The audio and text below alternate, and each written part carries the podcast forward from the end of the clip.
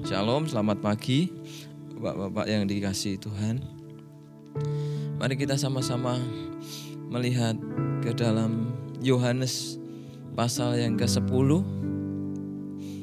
ayat 14 sampai 16 Saya bacakan demikian firman Tuhan Yohanes 10 ayat 14 sampai 16 Judul berikutnya Gembala yang Baik. Akulah gembala yang baik dan aku mengenal domba-dombaku, dan domba-dombaku mengenal aku. Sama seperti Bapa mengenal aku, dan aku mengenal Bapa, dan aku memberikan nyawaku bagi domba-dombaku. Ada lagi padaku domba-domba lain yang bukan dari kandang ini. Domba-domba itu harus kutuntun juga, dan mereka akan mendengarkan suaraku, dan mereka akan menjadi satu kawanan dengan satu gembala. Nah, Puji Tuhan.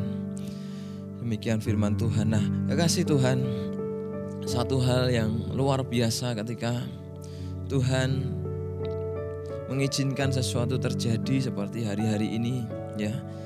Ada banyak hal yang bisa kita lihat, kita dengar, kita alami dalam hidup kita. Namun satu hal yang dapat saya tangkap dan saya bagikan bagian bahwa Tuhan sedang menuntun umatnya dan melatih anak-anaknya untuk mendengar suara Tuhan. Nah, kekasih Tuhan. Di situ dikatakan bahwa Tuhan adalah gembala yang baik, gembala yang memelihara. Bahkan pemeliharaan Tuhan sempurna, tidak tidak lagi diragukan. Bahkan Dia dikatakan memberikan nyawanya bagi domba-dombanya untuk memberikan kehidupan bagi dombanya, memberikan jaminan yang luar biasa bagi masa depan domba-dombanya. Nah, dikatakan di situ juga Tuhan mengenal domba-dombanya dan domba-domba Tuhan ini mengenal suara gembalanya. Nah, di situ juga dikatakan ada domba-domba dari kandang lain yang harus dituntun Tuhan. Nah, dihiruk pikuknya dunia ini di tengah berkrisis pandemi COVID-19 yang sampai hari ini kita belum bisa melihat kapan berakhir, kapan terlihat ujungnya. Mari kita terus berdoa dan berharap kepada Tuhan. Karena hanya kepada Tuhan saja satu-satunya harapan saat-saat seperti ini. Ada begitu banyak suara di luaran sana, berita, informasi, baik itu informasi yang benar maupun informasi yang sifatnya hoax atau palsu beredar bermunculan lewat video, lewat audio, lewat berita-berita, lewat yang tertulis yang bisa membisingkan telinga, mata, bahkan mata rohani kita. Namun kembali mari kita melihat ayat ini bagaimana Tuhan ingin di saat apa pun Tuhan ingin melatih anak-anaknya untuk mampu mendengar suara Tuhan. Nah, kekasih Tuhan, ada banyak peristiwa ya PHK di mana-mana ya. Bahkan anak-anak Tuhan ada yang dirumahkan ya. Ada banyak yang mengeluh ya. Sering kita jumpai bahkan saya pun mendengar mereka berkata baik omset menurun diberhentikan belum ada kejelasan.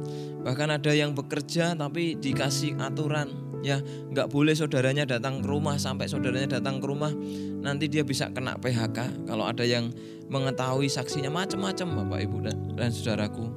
Dan bahkan ada juga berita ya yang hari-hari ini luar biasa menggoncang akibat dari krisis yang diakibatkan corona ini banyak pernikahan-pernikahan keluarga-keluarga digoncang. Di Wuhan ya, di, di provinsi di Cina itu, di daerah Wuhan itu setelah corona kemarin berlalu ada 300 pasangan yang mengajukan permohonan cerai Ya menurut juga kantor berita antara di Amerika pernikahan ya, perceraian naik 50%. Kemudian diberitakan oleh merdeka.com 750 pasangan suami istri mengajukan gugatan cerai namun ini dipending oleh pengadilan agama kelas 1A. Nah, macam-macam tetapi alasan yang paling kuat di antara tingkat perceraian gugatan cerai itu muncul adalah karena mereka bertengkar, bosan melihat pasangan mereka di rumah ya. Karena apa? Karena kerja di rumah aja. Ya biasanya ngelihat suami atau istri hanya sore sampai malam, nanti pagi kerja lagi. Tapi hari-hari ini diizinkan untuk bisa melihat 24 jam ya. Bukannya memperindah kemesraan dan mempererat hubungan keintiman, tetapi malah bertengkar dan akhirnya berujung perceraian. Nah, bahkan ada satu situs yang saya baca dia sebar angket di webs.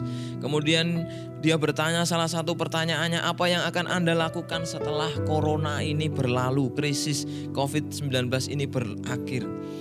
Sebagian besar jawaban mereka rating teratas yang ikut angket ini menjawab, kami segera menggugat cerai katanya. Wah, luar biasa. Krisis menghantam semua sektor termasuk keluarga. Nah, jika hari-hari ini anak-anak Tuhan ada di rumah untuk beribadah di rumah, biar setiap anak-anak Tuhan mendapat berkat perlindungan Tuhan sehingga keluarga mereka makin kuat, makin kokoh karena mereka taat mendengar dan melakukan firman Tuhan. Nah, di tengah ketidakpastian ini, Tuhan ingin memperjelas bahwa ada dua, ya, saudaraku, dalam gambaran ini yaitu domba dan juga kambing.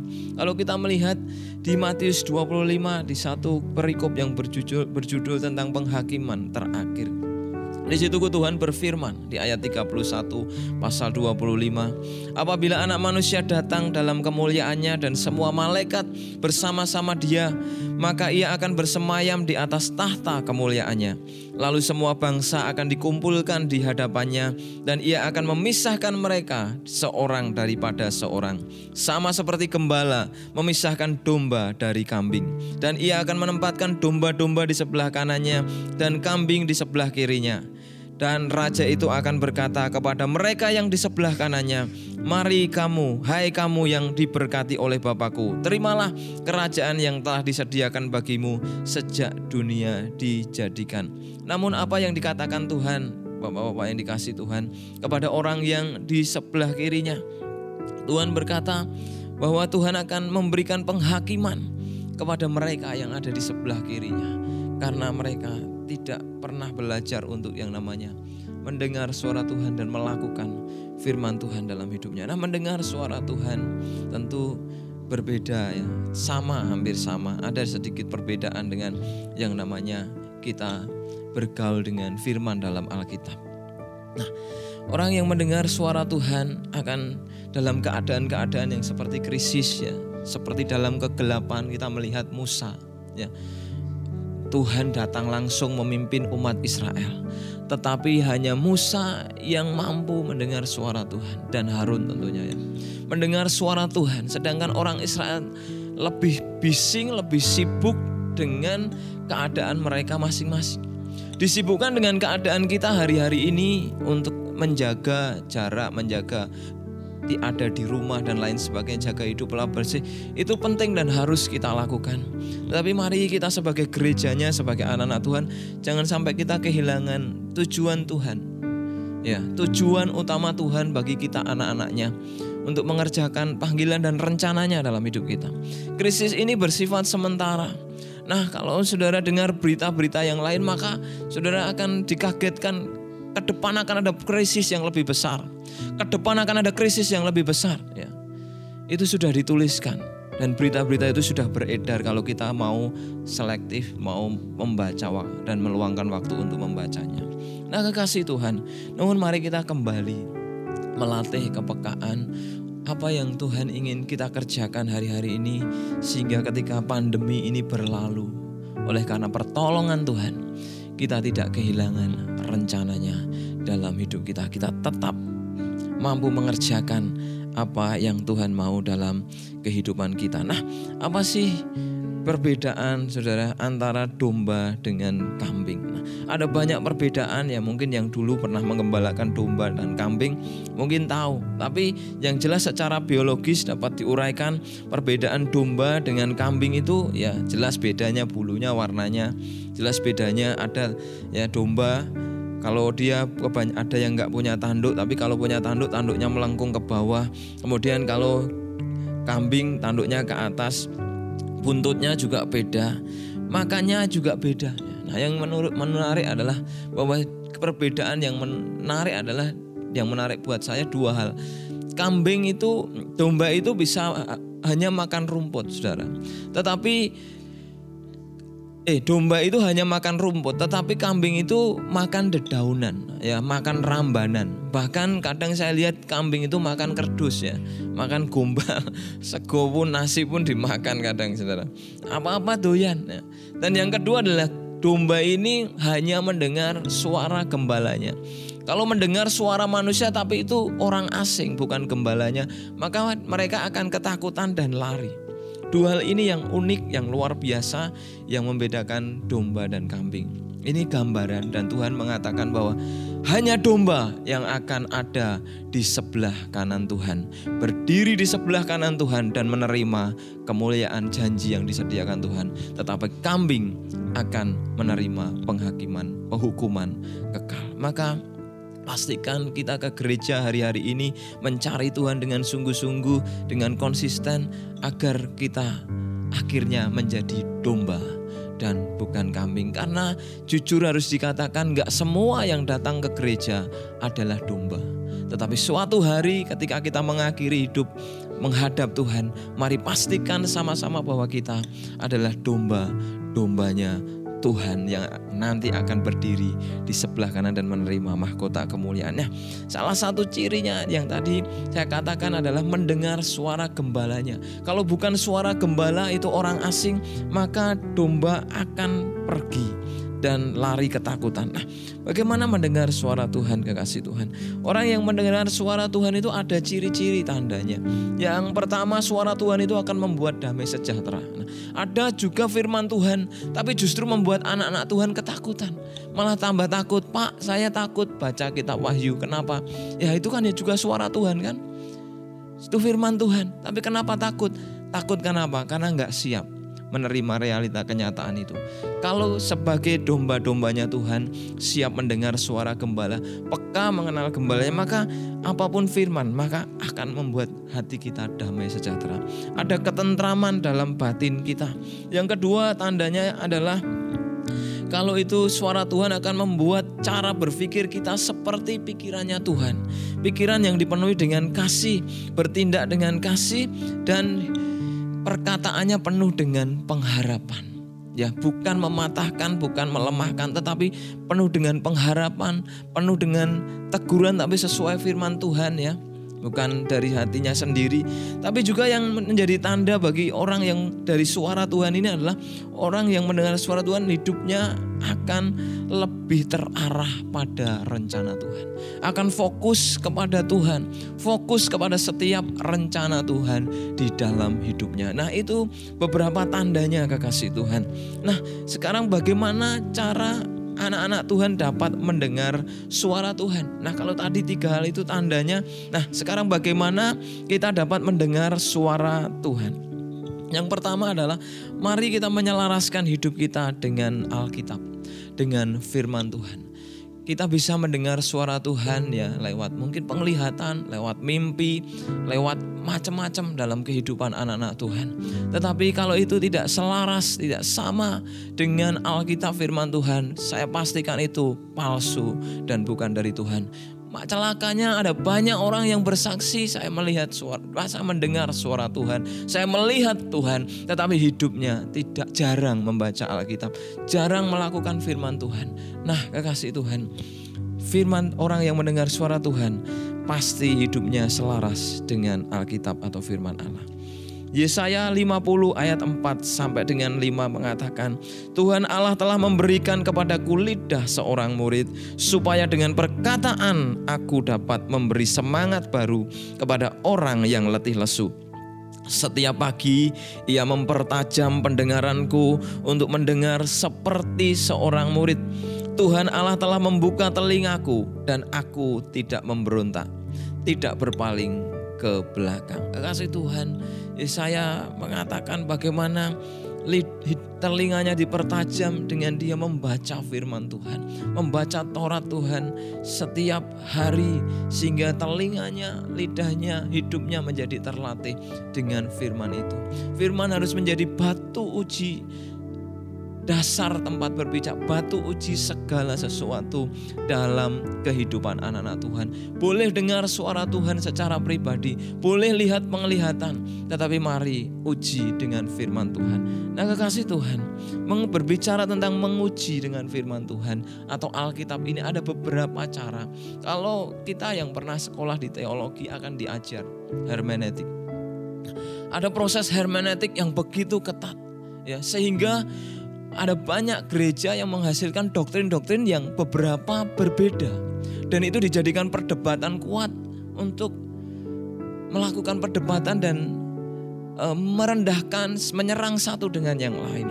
Tetapi mari kita melihat bahwa sekalipun ada proses hermeneutik yang kuat yang harus kita patuhi di dunia teologi.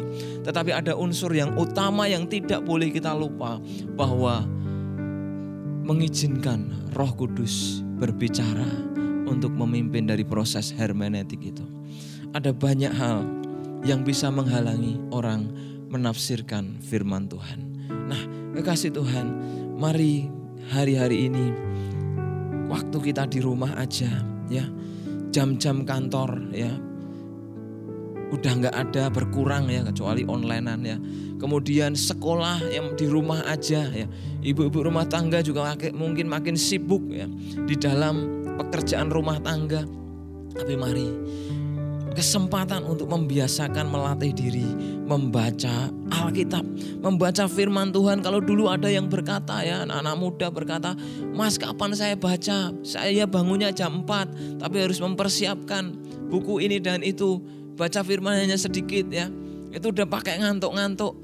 Kemudian saya harus kerjain tugas dan pagi harus bersiap-siap karena sekolah saya jauh nanti pulang sore malam. Nah hari ini ayo ini kesempatan buat kita membiasakan diri, melatih diri untuk membaca firman. Sebelum nanti kita mampu dengar suara Tuhan di waktu-waktu tertentu, ternyata hidup kita belum terlatih membaca firman Tuhan setiap hari. Usahakan baca firman Tuhan urut dari kejadian sampai wahyu sehingga kita bisa mengerti dari awal sampai akhir perjanjian lama perjanjian baru bagaimana rencana Tuhan digenapi waktu demi waktu sampai disempurnakan oleh Yesus Kristus sendiri. Mari hari-hari ini kita lebih membaca, banyak membaca Alkitab tapi juga mari kita terus tingkatkan jam-jam doa kita. Nah, kasih Tuhan yang kedua, bagaimana orang bisa mendengar suara Tuhan. Nah, yang kedua adalah tetap orang itu harus tetap tinggal tenang dan punya iman percaya. Dia harus tetap tinggal tenang dan percaya. Kalau hatinya mudah gelisah, dikit-dikit ketakutan, dikit-dikit panik, dikit-dikit khawatir, dikit-dikit kurang terus mikir panjang, akhirnya masuk angin ya. Virus mudah datang dan menyerang. Nah, Orang harus tinggal dan tenang dulu. Tenang di dalam hadirat Tuhan, percaya sehingga kebisingan di luar sana ya akan dapat teratasi dengan ketenangan. Ketika Tuhan Yesus datang di tengah-tengah muridnya yang lagi ketakutan, waktu Tuhan bangkit dan mereka mengunci semua pintu, Tuhan berkata, "Damai sejahtera buat kamu sekalian." Dan Tuhan mengulang lagi, "Damai sejahtera buat kamu." Dan Tuhan menghembusi mereka dengan Roh Kudus. Nah, ada Roh Kudus yang memberikan damai sejahtera, ketenangan di dalam hati kita. Maka daripada memikirkan berita-berita ya hari ini narapidana saudara 30 ribu ya kemarin itu beberapa waktu yang lalu dikeluarkan ya sehingga muncul meme Spanyol ya, untuk menangani COVID-19 mengeluarkan banteng. Ya, kemudian mana lagi itu? Rusia mengeluarkan harimau dan singa. Indonesia lebih luar biasa mengeluarkan napi saudara. Tapi ini hanya meme saudara ya. Hanya meme ya. Hanya berita-berita lucu ya tidak terbukti kebenaran sekalipun memang itu fakta. Indonesia mengeluarkan api tapi tujuannya bukan itu. Tujuannya jauh lebih baik lebih sehat. Tapi orang banyak ketakutan. Maka mari kita tetap tenang dalam hadirat Tuhan. Orang tenang dalam hadirat Tuhan melatih lewat doa. Ya lewat ketenangan hidup ya. Lewat menyendiri bersama dengan Tuhan ya. Menyendiri dalam jam-jam doa dalam merenungkan kebaikan-kebaikan Tuhan dengan melatihnya mengatakan kata-kata ucapan syukur ya. Ya, mengatakan perkataan-perkataan iman dan janji Tuhan dalam hidup kita. Ya. sehingga terbangun ketenangan di dalam hati. Elia adalah nabi Tuhan yang dipakai luar biasa. Tetapi suatu hari ya Elia nggak mampu dengar suara Tuhan ketika dia ketakutan mendengar ancaman Isabel mau membunuh dia. Dia lari ke gunung Tuhan dan kemudian dia mencoba berdoa, Tuhan perdengarkan suaramu. Badai datang, angin ribut datang, suara yang keras datang, tetapi Tuhan tidak berbicara. Tetapi waktu angin sepoi-sepoi datang, Tuhan berbicara. Di dalam ketenanganlah Tuhan berbicara. Maria lebih memilih tinggal di kaki Tuhan, di hadirat Tuhan daripada dia menyibukkan. Ada waktu-waktunya kekasih Tuhan kita sibuk dengan pekerjaan. Ada waktu-waktunya kita sibuk mengurus keluarga, kita sibuk mengurus pelayanan, ya melayani Tuhan, tetapi harus ada waktu bagi kita untuk tetap menyediakan waktu, tetap tinggal tenang di dalam hadirat Tuhan. Di sinilah kekuatan Tuhan akan mengalir dalam hidup kita. Yang ketiga orang yang bagaimana orang bisa mendengar suara Tuhan adalah orang itu memiliki namanya spirit ketaatan atau roh ketaatan di dalam dirinya. Tuhan hanya akan berbicara kepada orang-orang yang taat, Saudara. Tuhan tidak akan berbicara kepada orang-orang yang memberontak sekalipun tiap hari baca firman. Kalau pada dasarnya sudah memberontak, sudah ngeblok dulu di dalam hati dan pikirannya, ini yang benar, ini yang betul. Tentu firman Tuhan Alkitab yang menjadi batu uji utama. Tetapi ada banyak orang yang baca firman tetapi nggak mau lakuin firman, nggak mau kerjakan apa yang Tuhan mau, yang hari-hari ini ingin Tuhan kerjakan dalam hidup mereka. Maka kekasih Tuhan, kita harus punya roh ketaatan atau spirit ketaatan itu. Tuhan bekerja di hati orang yang taat bukan yang memberontak. Tuhan kemudian memilih Daud dan menolak Saul karena terbukti Saul memberontak. Saul tidak taat. Dia udah lakukan, dia udah taklukkan Amalek tetapi tidak taat sepenuhnya. Alkitab katakan orang yang tidak taat sepenuhnya atau taat setengah itu sama dengan tidak taat. Maka hari-hari ini kalau kita belum bisa taat sepenuhnya, mari kita latih terus untuk taat sepenuhnya. Sulit saudara untuk taat sepenuhnya. Tapi hari-hari ini Tuhan beri kita kesempatan untuk taat melakukan firman Tuhan. Sehingga akan tercapai dalam hidup kita hati dan kehidupan yang taat kepada Tuhan. Bukan hati yang memberontak, tetapi hati yang taat, hati yang lemah lembut. Nah, kita tahu saudara, ada banyak hal yang bisa menghalangi suara Tuhan di dalam hati dalam ketaatan ini saudara. Nah, salah satunya adalah pada zaman Eli saudara. Zaman Eli ya, zaman Samuel pertama kali dia dipanggil Tuhan. Samuel yang masih kecil, masih muda, tinggal di dalam hadirat Tuhan. Kebiasaannya baca firman. Dia tinggal tenang dekat dengan tabu Tuhan, di hadirat Tuhan. Tetapi juga dia membiasakan membiasakan hidup di dalam ketaatan. Kenapa? Di tengah-tengah hidup Imam Eli yang taat setengah kepada Tuhan ya berprinsip teologi abu-abu apalagi anak-anaknya Hopni dan Phineas nggak mau lakuin firman jelas-jelas menentang memberontak kepada firman tidak ada keteladanan di dalam kehidupan imam-imam yang mengelilingi hidup Samuel. Tetapi yang luar biasa, Samuel tetap berprinsip mau taat dengar suara Tuhan. Dia melatihnya. Bahkan ketika dia dengar belajar dengar suara Tuhan, dia tanya pada Eli, "Bapak panggil saya kah?" Eli berkata, "Tidak, Nak. Kembali tidur." Kedua kali Tuhan berbicara, kemudian dia datang pada Eli lagi, "Tuhan, Bapak panggil saya kah?" Tidak, nah tidurlah lagi ketiga kali. Samuel datang pada Eli. Dan Eli tahu, sekarang kamu tidur nak. Nanti kalau ada suara lagi, kamu bilang Tuhan ini hambamu siap untuk mendengar. Nah bahkan Samuel melatih pendengaran dengan bertanya. Termasuk bertanya kepada siapa saja. Termasuk Eli yang taat setengah ini saudara. Ada kehidupan Eli yang baik tentunya tetapi dia taat setengah sehingga hidupnya pada zaman itu Israel penglihatan jarang, firman Tuhan jarang, tetapi aneh Saudara. firman Tuhan justru diperdengar, suara Tuhan justru diperdengarkan kepada seorang yang masih sangat muda. Dan saya melihat mendapati saudara di Alkitab ya hanya Samuel ini yang dituliskan dari hidupnya sejak kecil. Berkata ia besar di hadapan Tuhan dan ia disukai Tuhan dan semua orang. Seperti yang terjadi pada Tuhan Yesus. Mari hari-hari ini anak-anak muda, orang-orang tua, didik anak-anak saudara untuk dan didik diri kita juga untuk memiliki hati yang punya ketaatan. Karena pada dasarnya melatih ketaatan itu sangat sulit. Ya, orang sejak lahir, anak sejak lahir cenderung mereka nggak taat. Pada dasarnya ketaatan bukanlah sesuatu yang ada dan bertumbuh dengan sendirinya. Ketaatan harus dibentuk, dilatih dengan keras dan ketat dan disiplin. Basic naluri manusia sejak kecil selalu menolak. Saya melihat anak saya. Ya, sejak dia bisa belajar ngomong, saya kasih tahu ini, dia bilang tidak saya kasih tahu tidak dan sampai hari ini setiap kali saya bilang ya kami orang tuanya bilang dia selalu berkata tidak. Tapi kami tarik tangannya, kami bawa dengan kasih pelan untuk mengerjakan. Memang seorang anak kecil harus dengan tindakan fisik ya. Karena masih kecil, belum mengerti. Tapi nanti kalau bertumbuh makin besar, kita sebagai orang tua akan sangat kesulitan kalau mereka sudah remaja bahkan pemuda akan ada banyak pemberontak-pemberontak yang kuat.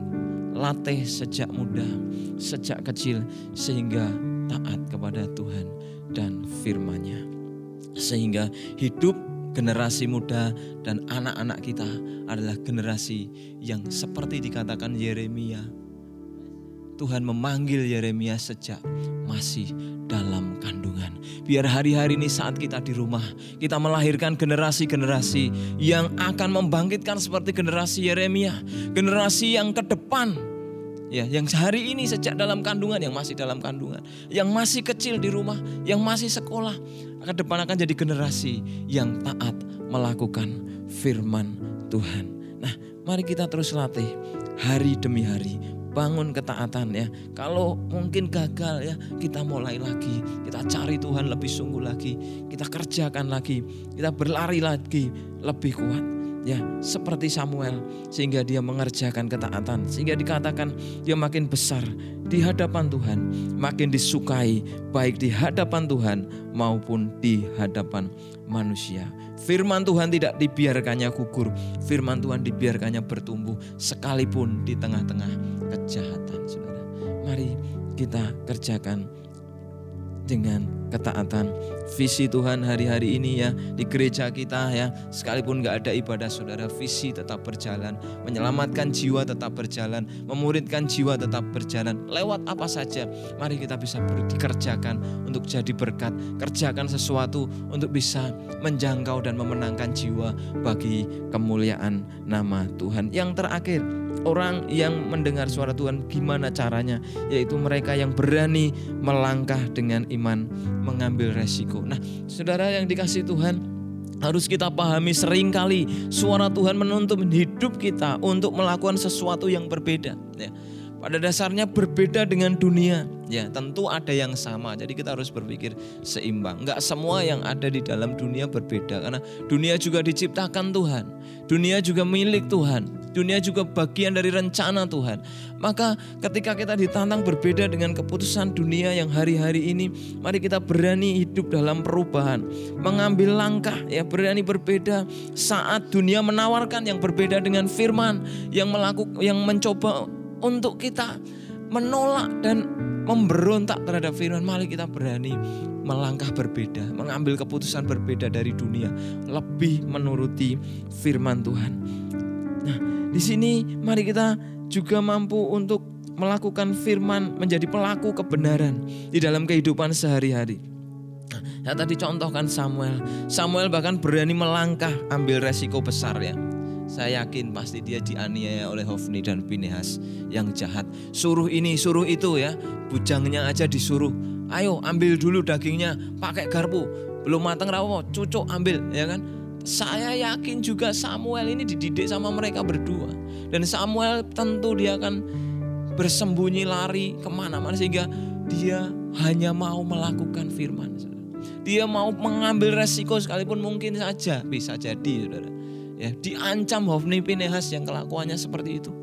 Tetapi Samuel memilih melakukan kehendak Tuhan apa pun resikonya dan bayar harga.